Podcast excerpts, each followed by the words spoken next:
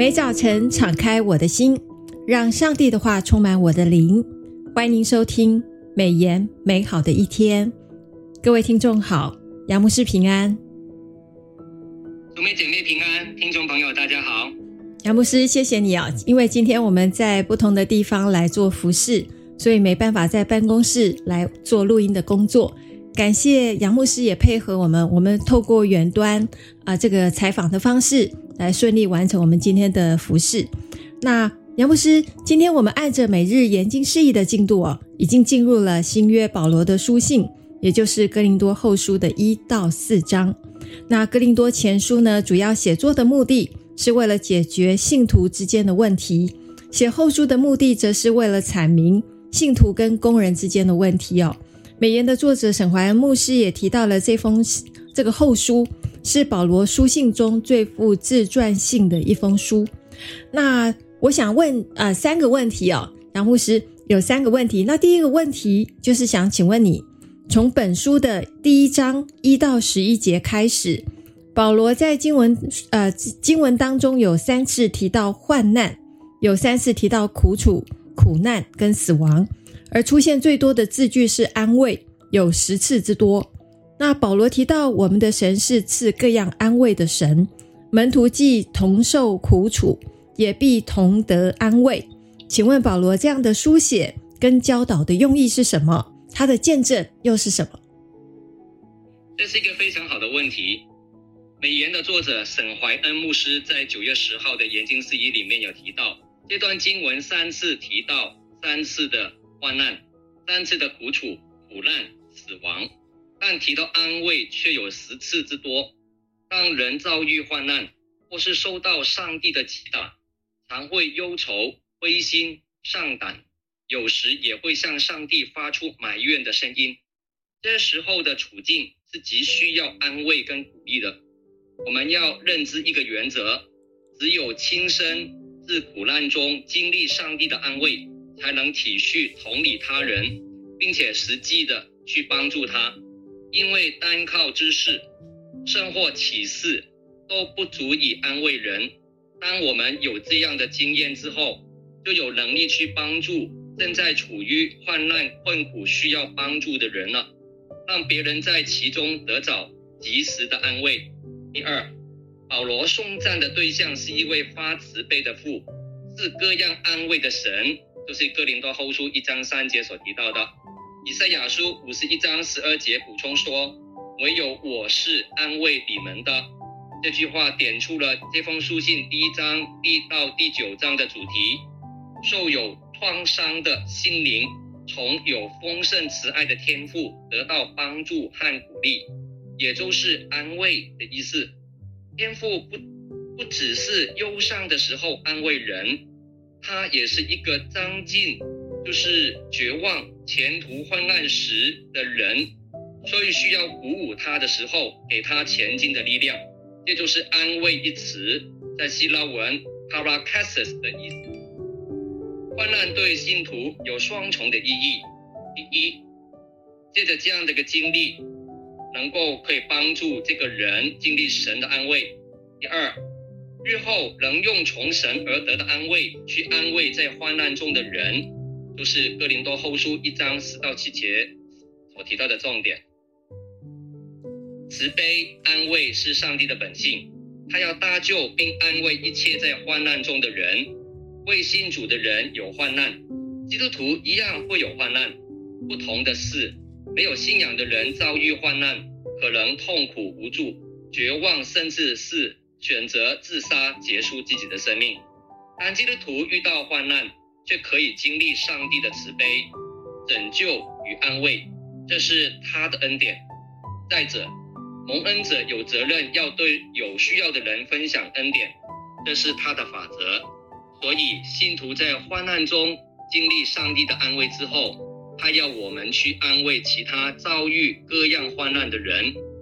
作为一个恩典的传递者、分享者与流通者，让这个世界有爱、有温暖，而非恩典的终则终结者。最后，保罗在亚细亚遭遇患难的时候，虽然被压太重，力不能胜，甚至连活命的指望都断绝了，却使他得以不靠自己的聪明，而全心仰望那一位一直拯救他的主，使死灵使死人复活的神。哥林多后书一章八到九节所提的。而且教会起时以祷告帮助他，充分体现彼此相爱的团契生活。从这个角度看，患难对基督徒的成长是有益处的，是患难是属灵的最佳的温床哦。所以我们信徒在患难当中经历上帝的安慰之后，我们也要懂得去安慰其他遭各样患难的人。刚刚啊、呃，杨牧师提到的，我们要做一个恩典的传递者、分享分分享者，还有这个流通者，让爱能够呃继续的分享出去。那第二个问题，我想请问一下杨牧师，就是保罗在第二章提到馨香之气，什么是基督的馨香之气？信徒要怎么样做才能够显出基督的馨香呢？很好，很好的问题哈，很多弟兄姐妹有问过这样的问题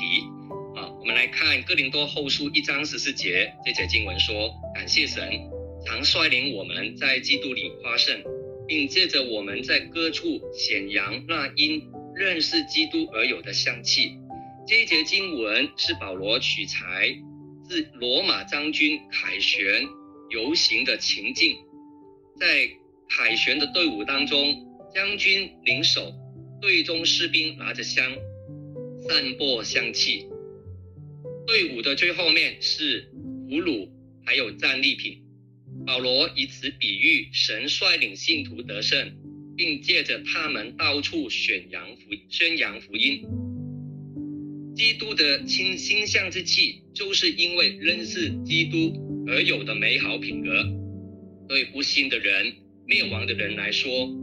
因着他们拒绝耶稣的救恩，这个香气反而会成为叫他死的香气，就是讲没有得救的意思。至于接受耶稣福音的基督徒而言，就做了活的香气，叫他活，就是哥林多后书二章十五到十六节的意思。第二，信徒要怎么样做才能够显出基督的馨香呢？美言的作者沈怀恩牧师在九月十三号的研经事宜里面提到，当福音的馨香之气借着基督徒的见证在世间传扬开来，虽然领受的人各有不同，但这基督馨香之气却随着基督徒所表现而带出来，在任何的情况当中都能散发出这样的馨香之气。如历世历代被逼迫致死的基督徒，他死的见证也被称颂，但那拒绝接受主的人，却因拒绝主耶稣成为他个人的救主而败亡。接受的人就有了基督复活的香气随着他。第三，对基督的认识就是香气，越在经历中认识基督就越有香气。弟兄姐妹，我们的生活服事里面有没有香气呢？我认识一位在南四角贵格会聚会的李姐妹，她有一段时间她感受到没有喜乐，服事压力又重又大，要感到沮丧，她感到自己的属灵生命快要枯竭了。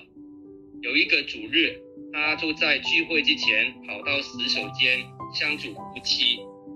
他向主祷告说：“求你用一个记号帮助我知道，此时此刻你没有离开我，仍然与我同在，好吗？”话一说完，他在洗手间突然闻到一种香气，他觉得很奇怪，今天他有没有擦香水出门？怎么会有香气呢？那时他明白过来，这种香气是来自上帝的，是主耶稣垂听了他的祷告，他感受到此时此刻主的同在，喜乐立刻充满了他。他离开了洗手间的那一瞬间，有人闻到他身上有香水的味道，就问他：“姐妹啊，你今天擦了哪一种品牌的香水出门这么香呢？”他回答说：“我今天出门到教会的路上都没有擦任何的香水，心中很沮丧又没有喜乐，我就到了洗手间祷告，求主彰显他的同在，上帝就以这恩典的香气嫁给我了。”希望弟兄姐妹们在我们的生活中、工作中都看到得胜的基督。是，我们真的是要靠主呃得胜，要活出主的样式来见证主的同在哦，上帝就会以这个恩典的香气来加给我们。那第三个问题，我想要请问一下杨牧师，就是哥林多后书三章，保罗说我们能承担新约的职事，不是凭着字句，乃是凭着经义，因为字句是叫人死，经义呢就是圣灵是叫人活。这句话提醒我们的生命是有圣灵入住的生命，是要活出基督的生命吗？这个是难解的一节经文，记载在哥林多后书的三章六节。是，保罗侍奉的信心并非并非出于血气的，而是因着耶稣基督。他知道不是凭着自己承担，而是出于上帝，这是他承担侍奉的基础。新约的职事，就是哥林多后书三章六节所提到的，就是作为新约效劳的人，就是为主效劳的人的意思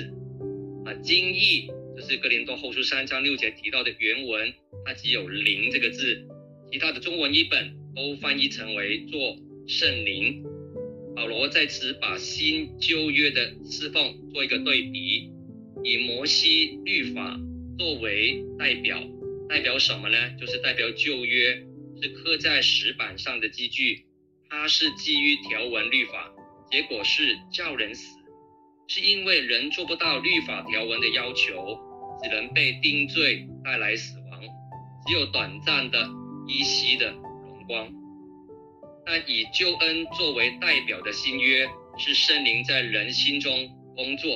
是给人新的生命，是哥林多前书十一章二十五节所提的，结果是叫人活，就是哥林多后书三章六节的这样的一个结果。这是叫人称义，称义的意思就是宣判无罪的指示啊，所有所以有永久的极大的荣光，哥林多后书三章八到十一节所记的。第二，美言作者沈怀恩牧师在九月十四号的研经释义也提到，保罗指出犹太主义者因为自身的顽梗，不能摆脱律法主义框架的错误信仰，强调真正的救赎唯独来自信靠耶稣基督。所承担并执行基督所教导的，不是凭着字句表面的意义，乃是上帝话语的精义，使领受者借着圣灵的带领活出基督的生命。摩西颁布的律法只是定罪叫人死的字句，因无法提供人行善的力量，他脸上的荣光也是逐渐褪去的。但新约所赋予使徒传扬福音的属灵职事，是让人得生命得称义的侍奉，相形之下岂不有更大长存的荣光呢？是，因为福音救主的功效永不消逝。是是是，所以我们新约的职事呢，所赋予使徒的传扬福音的属灵的职事，是要让人得生命的，是得以称义的侍奉。感谢呃杨牧师今天的分享啊、呃，还是要提醒大家，每日研经释义呢是台湾历史最悠久的灵修季刊。我们现在正在研读的经卷是哥林多前后书哦，目前是来到后书的经节啊、呃。研经释义是贴近华人的文化，而且是一天一夜的进度，可以陪伴你五年把圣经精读一遍。以往我们觉得圣经可能特别难读的一些历史书啊，或者是书信之类。呃，由每日研经释义陪伴你天天读经，呃，让你能够从这个难解的经文当中得见不同的属灵亮光。特别感谢每周四杨姿辉牧师的研经的分享跟见证，帮助你啊、哦、呃得见属灵的这个不同的分享。那我们第四季呢研读的经卷是耶利米书、帖撒罗尼迦前后书以及约翰一二三书，呃，请大家千万不要错过。那么我们今天美言美好的一天就分享到此，谢谢您的收听。愿上帝的话语丰富充满我们的生活，使大家福杯满溢。